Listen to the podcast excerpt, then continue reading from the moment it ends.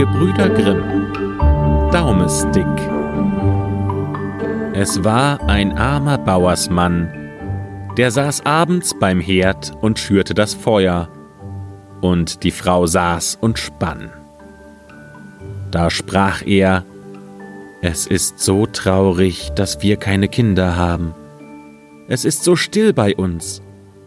In den anderen Häusern geht's so laut und so lustig zu. Ja, antwortete die Frau und seufzte. Wenn's nur ein einziges wäre, und wenn's auch nur ganz klein wäre, nur so groß wie ein Daumen, so wollte ich schon zufrieden sein.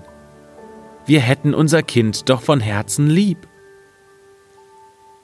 Nun geschah es, dass die Frau schwanger wurde und nach sieben Monaten ein Kind bekam, das zwar aussah wie ein normales Kind, aber nicht länger als ein Daumen war. Da sprachen sie Es ist, wie wir es uns gewünscht haben, und es soll unser liebes Kind sein, und nannten es nach seiner Gestalt Daumesdick. Sie ließen's dem Kind nicht an Nahrung fehlen, aber das Kind wurde nicht größer, sondern es blieb genauso groß wie von der ersten Stunde an. Doch es schaute klug aus den Augen und zeigte sich bald als geschicktes und cleveres Kind, dem alles glückte, was es anfing. Der Bauer machte sich eines Tages fertig, um in den Wald zu gehen und Holz zu fällen. Da sprach er so vor sich hin nun wollte ich, dass einer da wäre, der mir den Wagen hinterherzieht. O Vater, rief Daumestick, den Wagen, den will ich schon bringen. Verlasst euch darauf. Er soll zur bestimmten Zeit im Wald sein. Da lachte der Mann und sprach Wie soll das zugehen? Du bist doch viel zu klein, um das Pferd mit den Zügeln zu leiten. Das tut nichts zur Sache, Vater. Wenn nur die Mutter es anspannen wird, ich setze mich dem Pferd ins Ohr und rufe ihm zu, wie es zu gehen hat. Nun, antwortete der Vater, dann wollen wir es einmal versuchen. Als die Stunde kam, spannte die Mutter die Pferde an und setzte den Daumestick dem Pferd ins Ohr. Da rief der Kleine, wie das Pferd gehen sollte. Jü, jü, hot und ha. Da ging das Pferd ganz ordentlich, genau wie bei einem Meister. Und der Wagen fuhr den richtigen Weg zum Wald. Es trug sich zu, als er eben um eine Ecke bog und der Kleine Ha, ha rief, dass zwei fremde Männer daherkamen. Ei, sprach der eine, was ist denn das? Da fährt ein Wagen, und ein Fuhrmann ruft dem Pferde zu, und doch ist nichts zu sehen. Das geht nicht mit rechten Dingen zu, sagte der andere. Wir wollen dem Karren folgen und sehen, wo er anhält. Der Wagen aber fuhr vollends in den Wald hinein, und genau zu dem Platz, an dem das Holz gehauen wurde. Als Daumestick seinen Vater erblickte, rief er ihm zu Siehst du, Vater, da bin ich mit dem Wagen. Jetzt hol mich herunter. Der Vater fasste das Pferd mit der linken und holte mit der rechten sein Söhnlein aus dem Ohr, das sich dann ganz froh auf einem Strohhalm niedersetzte. Als die beiden fremden Männer den Daumestick erblickten, da wussten sie nicht, was sie vor Verwunderung sagen sollten. Da nahm der eine den andern zur Seite und sprach Hör, der kleine Kerl könnte unser Glück sein. Wir könnten ihn in einer großen Stadt für Geld zeigen. Lass ihn uns kaufen. Sie gingen also zu dem Bauer und sprachen Verkauft uns den kleinen Mann. Er soll's gut bei uns haben. Nein, antwortete der Vater, es ist mein Herzblatt, und für alles Geld und Gold in der Welt werde ich ihn nicht verkaufen.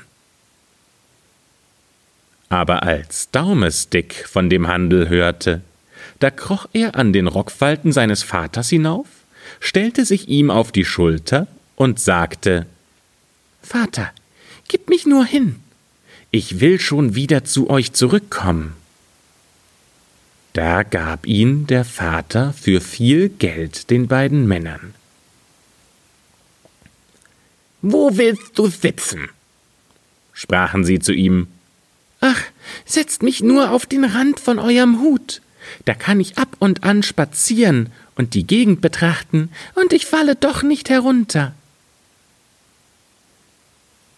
Sie taten ihm den Gefallen und als Daumestick Abschied von seinem Vater genommen hatte, machten sie sich mit ihm fort.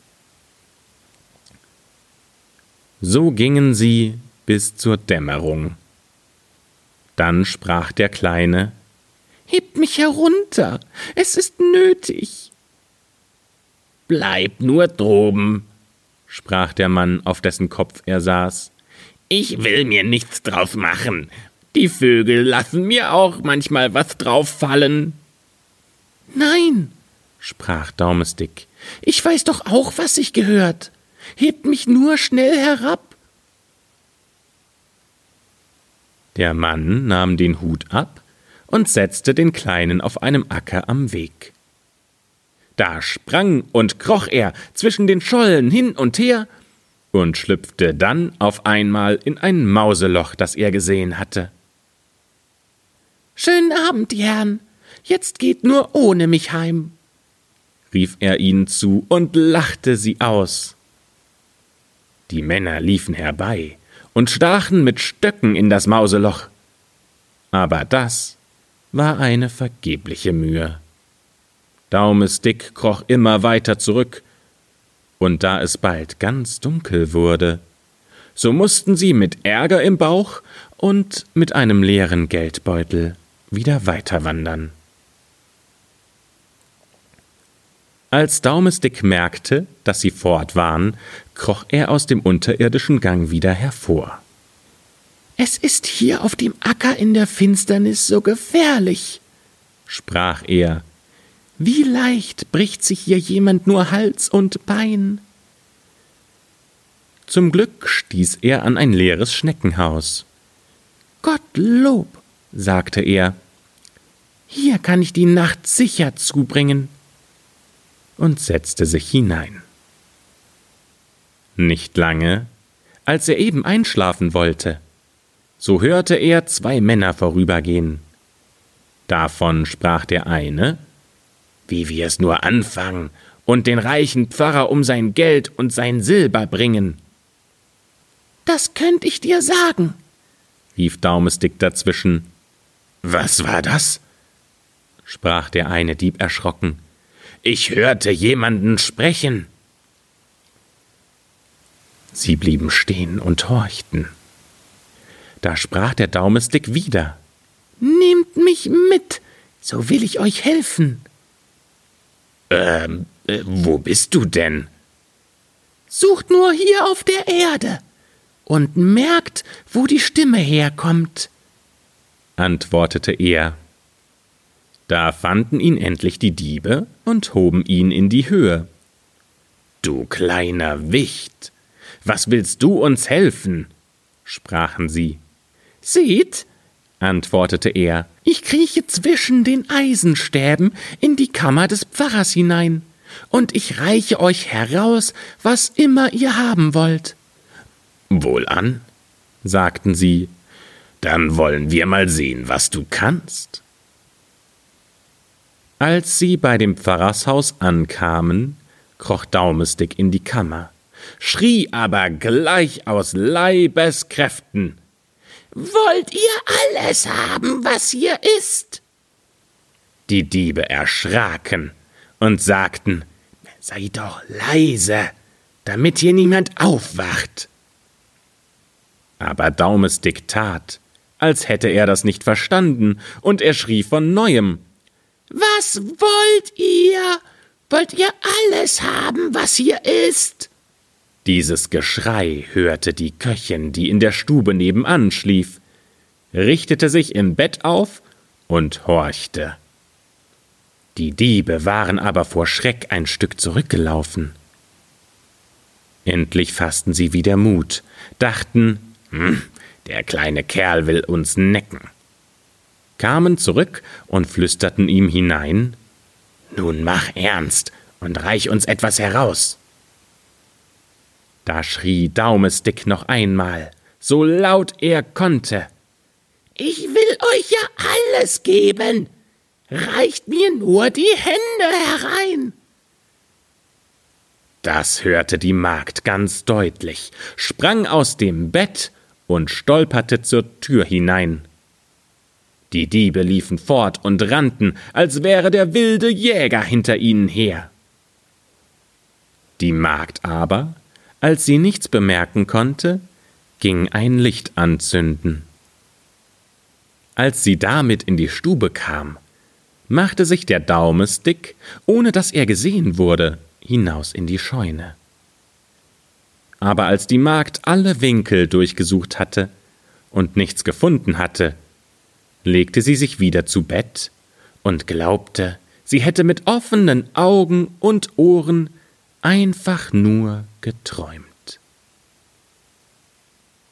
Daumestick war in den Heuhelmchen herumgeklettert und hatte einen schönen Platz zum Schlafen gefunden.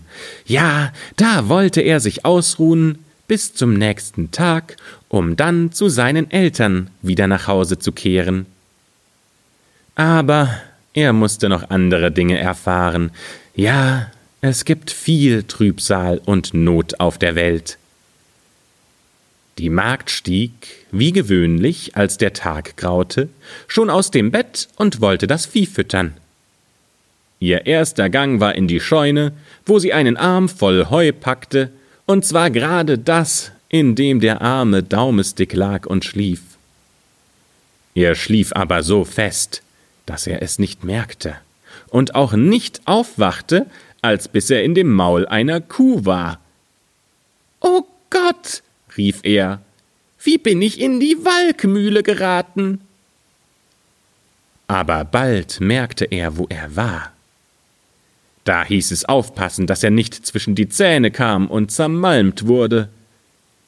Also musste er doch mit in den Magen hinabrutschen.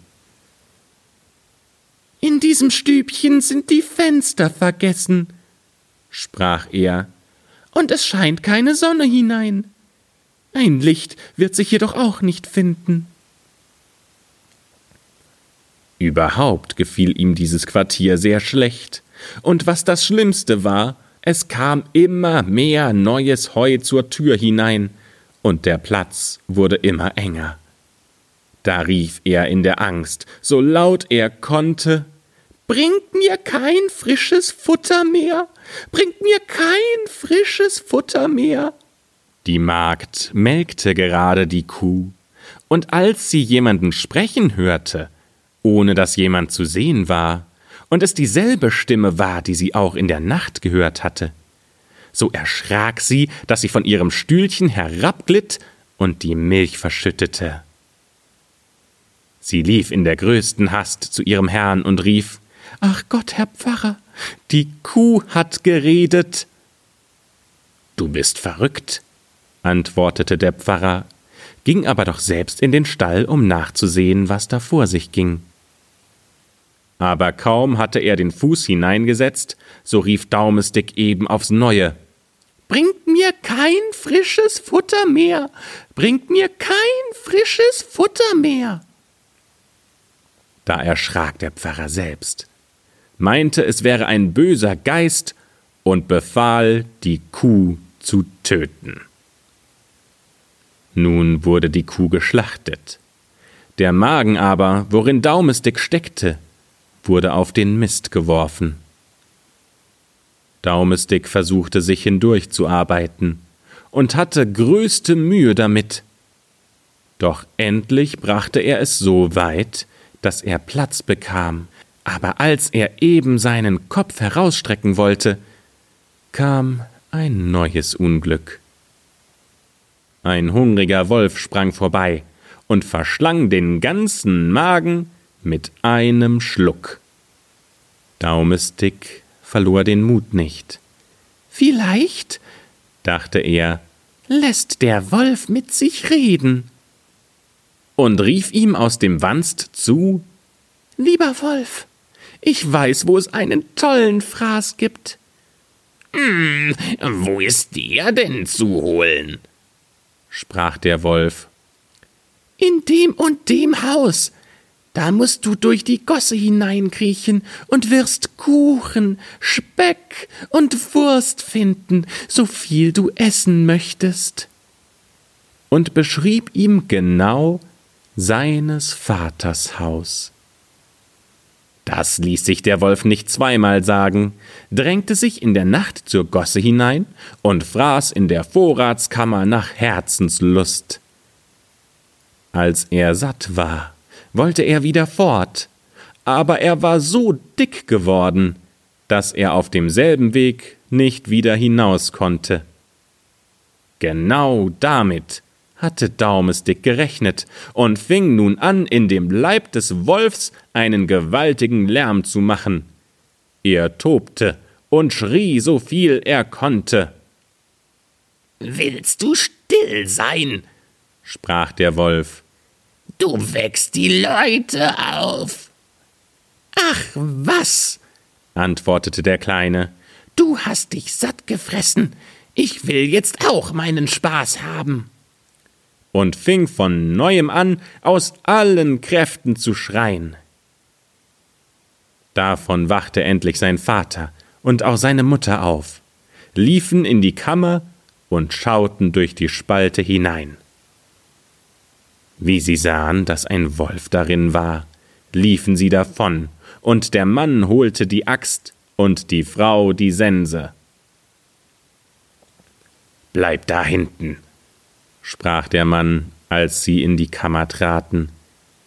Wenn ich ihm einen Schlag gegeben habe und er davon noch nicht tot ist, so musst du auf ihn einhauen und ihm den Leib zerschneiden.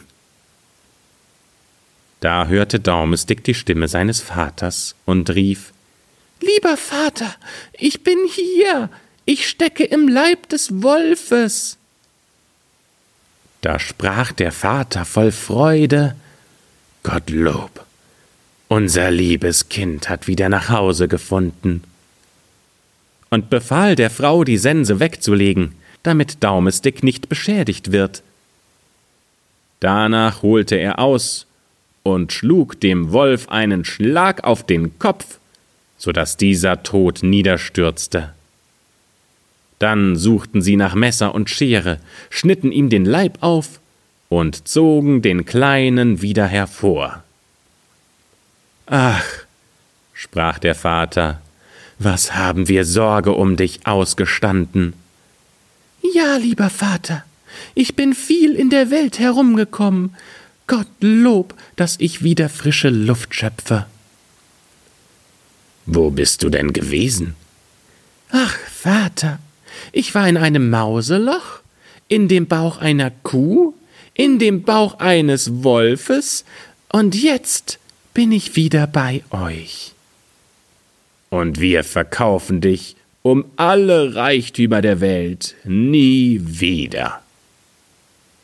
Da herzten und küssten sie ihren lieben Daumestick, gaben ihm zu essen und zu trinken und ließen ihm neue Kleider machen, denn die, die er anhatte, waren auf der Reise schmutzig geworden.